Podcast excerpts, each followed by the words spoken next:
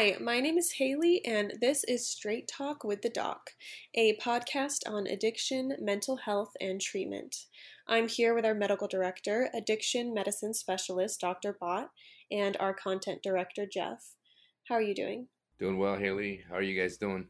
I'm doing well. I'm doing well today. I am too. So, today we're going to be talking about bipolar disorder, which I'm sure most people have heard of, but may not understand what it actually is. And we have a unique perspective today because Jeff was actually diagnosed with bipolar disorder, and he's agreed to share with us about his experience with the disorder. So, Jeff, I'd like to ask you some questions about that. But first, I want to start by explaining what the disorder is for those who don't know. So, Dr. Bott, what does it mean to be bipolar? Well, bipolar is essentially a, a, mood disorder, and it's classified as a mood disorder because its its hallmarks are distinct periods of elevated moods or depressive moods. But you know, depending on the type of bipolar disorder you have, you can have distinct periods where somebody is persistently elevated where they're expansive or, or irritable, where their mood is is sustained that way for days at a time. And um, I know when people hear bipolar disorder, there uh, there's I think there's an assumption that there is an up and down, and it, the down being a, a, a steady depressive component, but not necessarily in terms for the diagnostic criteria. So many people with bipolar disorder have elevated periods where they are very high in terms of their energy level, the the distractibility, their mood is often very euphoric and they feel very grandiose. And during that time, they don't need much sleep. They can start focusing on a specific task uh, in an overzealous manner. Uh, they jump from topic to topic and and these are known as what the manic or hypomanic phase, and we can talk about this in more detail. But you know, in essence, it's a, it's a period where you have a functional and mood shift from your normal baseline, where you're higher or more elevated than normal, and oftentimes offset with depressive components. Um, depending on the individual. You mentioned different types. Can you kind of explain to me what the different types are? Bipolar is a spectrum, but uh, in general, there's a bipolar 1 disorder, a bipolar 2, there's this thing called cyclothymia, and then there are these unspecified bipolar disorders. But bipolar 1, it's it's basically classified by a period of mania where during that period of mania, a person shifts from their normal mood to a period of this elevated or irritable, expansive mood. Plus, they're often very um, distracted or grandiose. Plus, they have these flight of ideas where they, they jump from idea to idea, topic to topic. They often speak in a very pressured manner. And you, you see them you know, going on for days at a time like this. And this is not secondary to a substance uh, or, you know, an abused agent. And um, that's mania. And, and mania is often, you know, there for days at a time. And um, it has to be, I'm sorry, in order to be diagnosed as a manic episode. And that that's kind of hallmark of bipolar one. You have to have a manic episode and uh, bipolar 2 is where you have a hypomanic episode. So you have those set of symptoms that last for days at a time, but they're at a lower degree. And in order to be bipolar 2, you have this hypo or, you know, lower mania. And um, often you have to have a you have to have a depressive episode, a major depressive episode at some point in that cycle. And that distinguishes bipolar 1 from bipolar 2. Mania versus hypomania then bipolar 2 is a hypomania with a major depressive episode at some. And uh, the cyclothymia is actually when you cycle in, in those, you know, ups and uh, to the, your baseline and to some downs, depending on the individual. So that kind of is, um, you know, a brief description of the set of bipolar disorder. Are you born with bipolar disorder, or can something happen in life that triggers it? You know, there's a lot of uh, science and research that shows that bipolar has a, uh, a genetic or heritable um, predisposition. And, um, you know, we often don't see it come about till later on in life. Most people don't get discovered to be bipolar until their 20s and uh, that's often when you know the diagnostic um, you know the diagnosis takes place. And uh, the interesting part about bipolar disorder is often it's hard for for you know physicians and and people to um, diagnose it only because you know we have to tease out um, normal and uh, non or non-normative behaviors and um, you know when you look back in retrospect, sometimes, you know, people, because of different comorbidities and sometimes mixing of substances and the time it takes to enter in and out of different, you know, clinical um, venues or, you know, go to your doctors, it, it, can take years before somebody's accurately diagnosed. But, um, you know, in the end of the day, um, you know, there is a family history that often exists and so, if you take that into consideration, looking at a family history and teasing out if this was an effect of substances or not, um, you can often be pointed in the direction that this might be bipolar when those manic episodes um, start to occur. Okay. So you mentioned most people get diagnosed in their 20s. Is that because symptoms don't present until then? I kind of would to disclaim that. You know, I, I think from an epidemi- epidemiological perspective, you know, we do see it in later adulthood and and early 20s as when most common bipolar occurs. But the symptoms often start earlier in life. I think there was a swing where many people were probably misdiagnosed too early. And, you know, I think now people are starting to course correct a little bit because um, I think you know depending on the the decade that we were in, you know a lot of times bipolar became very uh, I think popular, lack of a better word, and and many people used it so loosely that you know people were misclassifying and being misdiagnosed. So um, you know you the symptoms often are pre-existing the diagnosis and, and that has to happen in order for us to accurately you know diagnose. It's often in retrospect. So the symptoms are there often in um, as early as adolescence. Some in childhood it's rare to see you know children you know have it but it's it is there. But um, adolescence is often when we do see the periods of mood swings and and irritability where there's these periods where somebody can look back and say, wait a minute, this looked like it was mania or hypomania.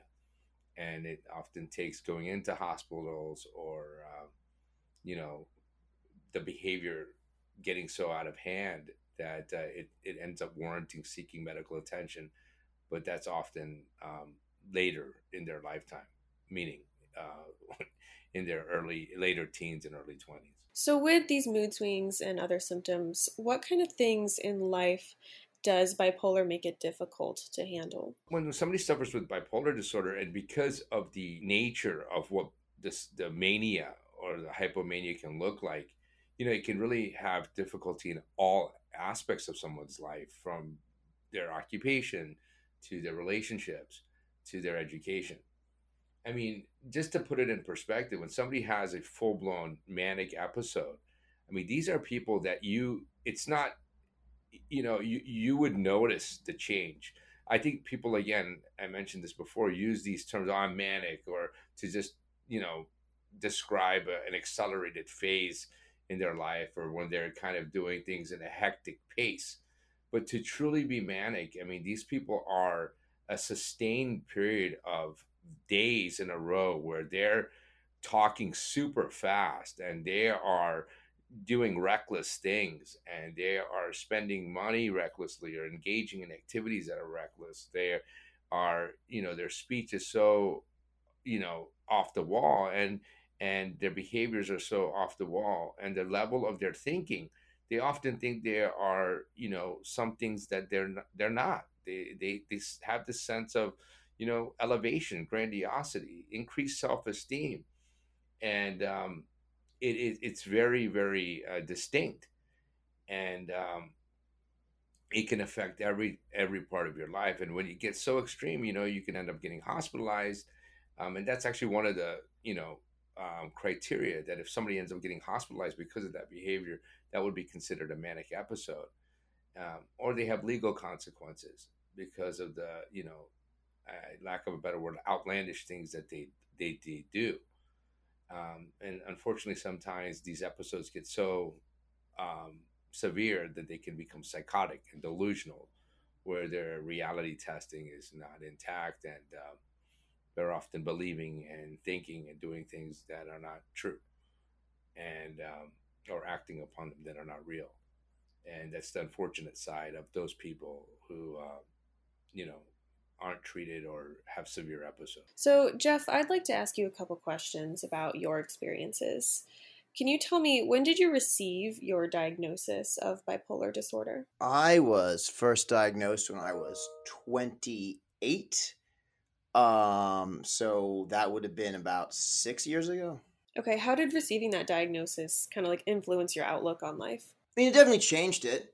Um, I mean, in some ways it was good because it kind of like put a lot of things into perspective for me. It you know enabled me to be effectively treated um, for the first time in my life. I, I'd been misdiagnosed with other things, mainly depression and ADHD before, um, and obviously the treatments you know weren't very successful.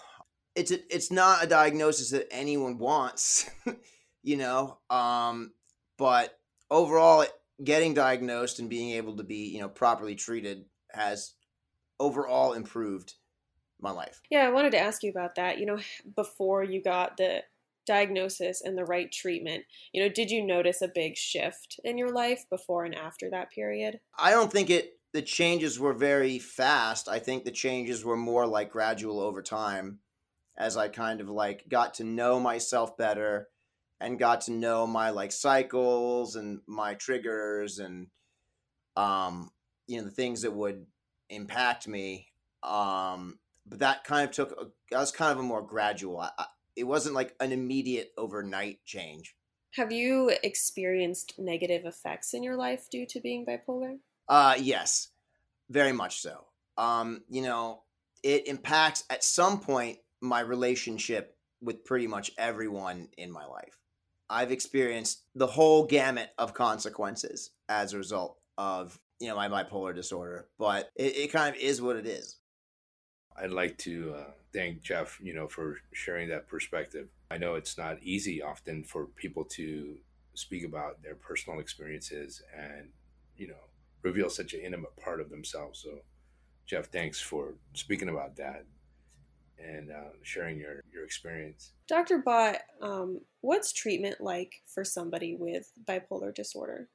Treatment is often with medication. I think when somebody's in those manic phases, or hypomanic phases where they're so elevated and their symptoms are so significant that medications are the hallmark for treatment there. So we use this term mood stabilizers in essence because that's what they do. They they stabilize your mood. So if you if you think about it like as a straight line, and a and a manic episode is that a periods above that line, and depressive episodes being below that line. You know, we want people to come back to that flat line in, in the middle. And so these medications that are out there that have been around for years are, are used to help people, you know, become level. And uh, I, again, I think people use this term, you know, bipolar or manic depression or, you know, mood swings, you know, uh, loosely. But uh, again, it's, it's a significant disorder, it's a serious disorder. And, uh, you know, uh, it has to be treated, you know, properly. Are there any physical effects or symptoms, or is it all mental symptoms? You know, when somebody's suffering with any mental health condition, you know, it can have its effects on uh, your you physically. So if somebody, for example, is in a in a elevated manic phase, where they are super accelerated. They start to become super focused in, you know, specific goal directed activities. They often don't take care of themselves. They can start getting, you know, uh, habitually reckless. They engage in inappropriate sexual activities. Um, they often may not eat. They can be using illicit substances.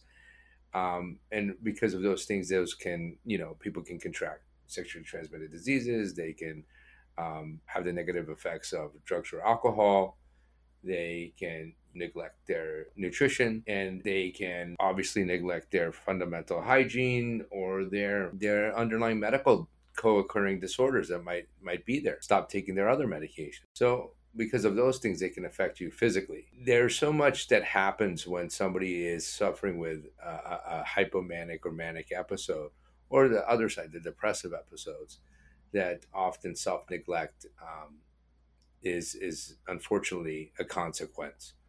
And um, yeah the the physical consequences can uh, be a result of that. Okay. You mentioned abusing drugs and alcohol. How does abusing drugs or alcohol affect someone who's bipolar? Imagine this, you know, we all know that drugs or alcohol are not good for you. So if you put something on top of a, a, a mental health or physical condition, uh, you're just going to make it worse. The the thing with uh, bipolar disorder is that being that it's uh, a psychological and uh, mental health condition. When you use drugs or, of abuse, which affect your mental health and your mind and the way you think, you know, it this definitely complicates the whole thing. You know, with bipolar, the, the, the difficult part is is that due to those manic or hypomanic phases where there are so much risk taking and there are so much impulse control issues, you know, when you add drugs or alcohol that alter the way you think, the amount of risk taking and the amount of consequences just that is exacerbated. And, you know, bipolarity is often, you know, um, unfortunately, you know, associated with even suicidality and suicidal attempts. And so when you mix these drugs and alcohol with your mood being altered, you know, people can even make major, you know, attempts at self harm. So uh, definitely, drugs and alcohol mixed with bipolar is a it's a, it's it's a it's a perfect storm for a bad outcome. Um, because you mentioned you know the self harm aspect, is there a link between um, having bipolar disorder and attempted suicides or self harm? Yeah, we do we do see this. We do see this in clinical practice, and those who may be diagnosed with it or family members may have seen it, of course, on a personal level. But um, yeah, just the inherent nature of having that type of mood disorder and the impulsivity that goes along with it. Often, when you're in a certain phase of um, the the depression or the even coming out of the depression, heading out of the depressive into the um, steady state where you have the energy now or the mania, uh, hypomania, excuse me, that could be coming out, you know, um, that impulse dysregulation renders people more susceptible to act out on, um, you know, their thoughts. And if their thoughts are negative or, uh, you know, suicidal thoughts happening at that time, uh, unfortunately, we do see a, a, a, link between suicidal attempts and ideation and, and bipolarity. So, for someone who is receiving treatment for their disorder, will they have to receive treatment for the rest of their lives? For most people, bipolar disorder is a lifelong illness and they should be under supervision and treatment um, yeah for their entire lives you know we do see um, you know some evolution in, in the course as people get older often we see their ability to maybe anticipate symptoms and recognize you know behaviors earlier so they can intervene and physicians can kind of um, you know anticipate what course and what meds and what other type of therapeutics might need to be implemented But um, yes, unfortunately, you know, most pa- patients are going to be uh, dealing with it for the rest of their lives. And for someone who's struggling with um, bipolar disorder and an addiction at the same time, can they successfully be treated for both at the same time?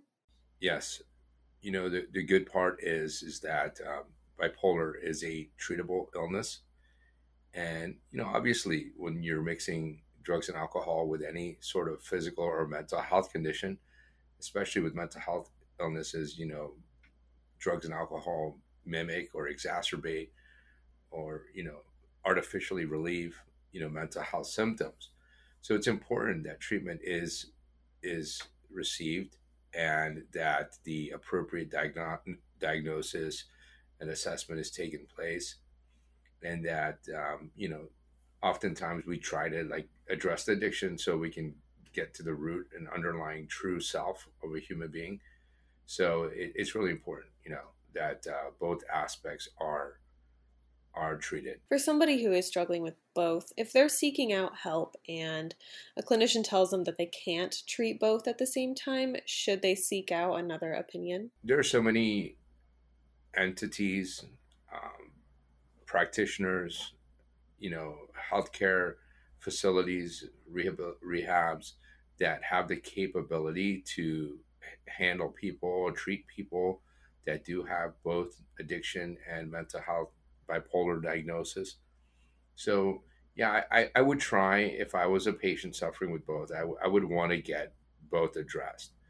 You know, and I'm not saying that, you know, it's not something that um, a person who's not in an episode, in an exacerbation, and whose uh, bipolar is somewhat relatively stable, that they cannot get treatment just solely for their addiction at that time. So as long as that addiction provider or treatment facility is aware and able to recognize and triage and you know seek out that additional support or help or bringing bring in additional providers to make sure that um, in the event that the episode starts to exacerbate or occur that um, you know that intervention can can take place so i'm not necessarily saying that um, you know it, it, it has to occur in a place that provides dual diagnosis treatment, but it's often good that um, whoever's treating that patient um, has that, uh, you know, exit strategy um, or has the ability to bring in resources when needed. Thank you, Dr. Bott. Jeff, I have a few more questions for you. Have you ever felt or experienced any stigma around being bipolar? Yeah, yes and no. I mean, I'm pretty open about it. I know I know why a lot of people aren't. I look at it as just a disability. If I was blind, people would probably not would probably be able to recognize that from like visual cues or deaf. I have to tell people um, luckily, I get to disclose it when I, I want to, but I haven't had really much like direct stigma directed at me usually, frankly, people are surprised when I tell them. I mean, do you feel like it's beneficial to you to disclose it? Yes, I do. First off, I'm not embarrassed about it. It's just a part of who I am. Second off, eventually anyone who is gets close enough to me will notice my mood changes anyway. So it's better just to exp- I, I find it better just to you know explain it ahead of time. So, as somebody, you know, with obviously a firsthand experience with this, what do you think is the best way for people to offer support to their loved one who's bipolar? That kind of depends on the person. Like Dr. Bott was saying, there's a real wide spectrum, um, and some people are frankly impacted much more than others. I am lucky. I am, you know, I lead a completely, not completely, but pretty normal life. Um, you know, I, I don't really require much in the way of like accommodation or anything. Many people do ask. I, I would say ask. The best way to do is just ask. In general, I guess I would say educate yourself on the on bipolar and then be aware of when your loved one is, you know, experiencing symptoms and maybe, you know, change the way that you are acting around them or thinking about their behavior and maybe be more aware of why they might be acting a certain way and how the best way to respond to that would be. Is there anything else, Jeff, that you'd like to share on your experience, you know, that you think might be helpful to people? There is a lot of stigma around bipolar, I guess, in general, even though I haven't necessarily experienced much of it directly. I personally feel like I am not my condition. It's just a part of me. General more awareness would be nice. If you are bipolar or have any mental health condition for that matter, you know, I, I just feel like it's very important for you not to feel ashamed or embarrassed of that. Part of who you are and you know, your treatment is your responsibility and that's important, but help is out there and it, it will get better and you can lead a life that is satisfying to you. Yeah. It's possible. Well, thank you, Jeff, for being open today about your experience. And Dr. Bott, thank you for breaking this down with us even further. You can check out more episodes on addictioncenter.com, Spotify, and Apple Podcasts. And you can also write in your questions to Dr. Bott on Addiction Center. Thanks for listening to another episode of Straight Talk with the Doc.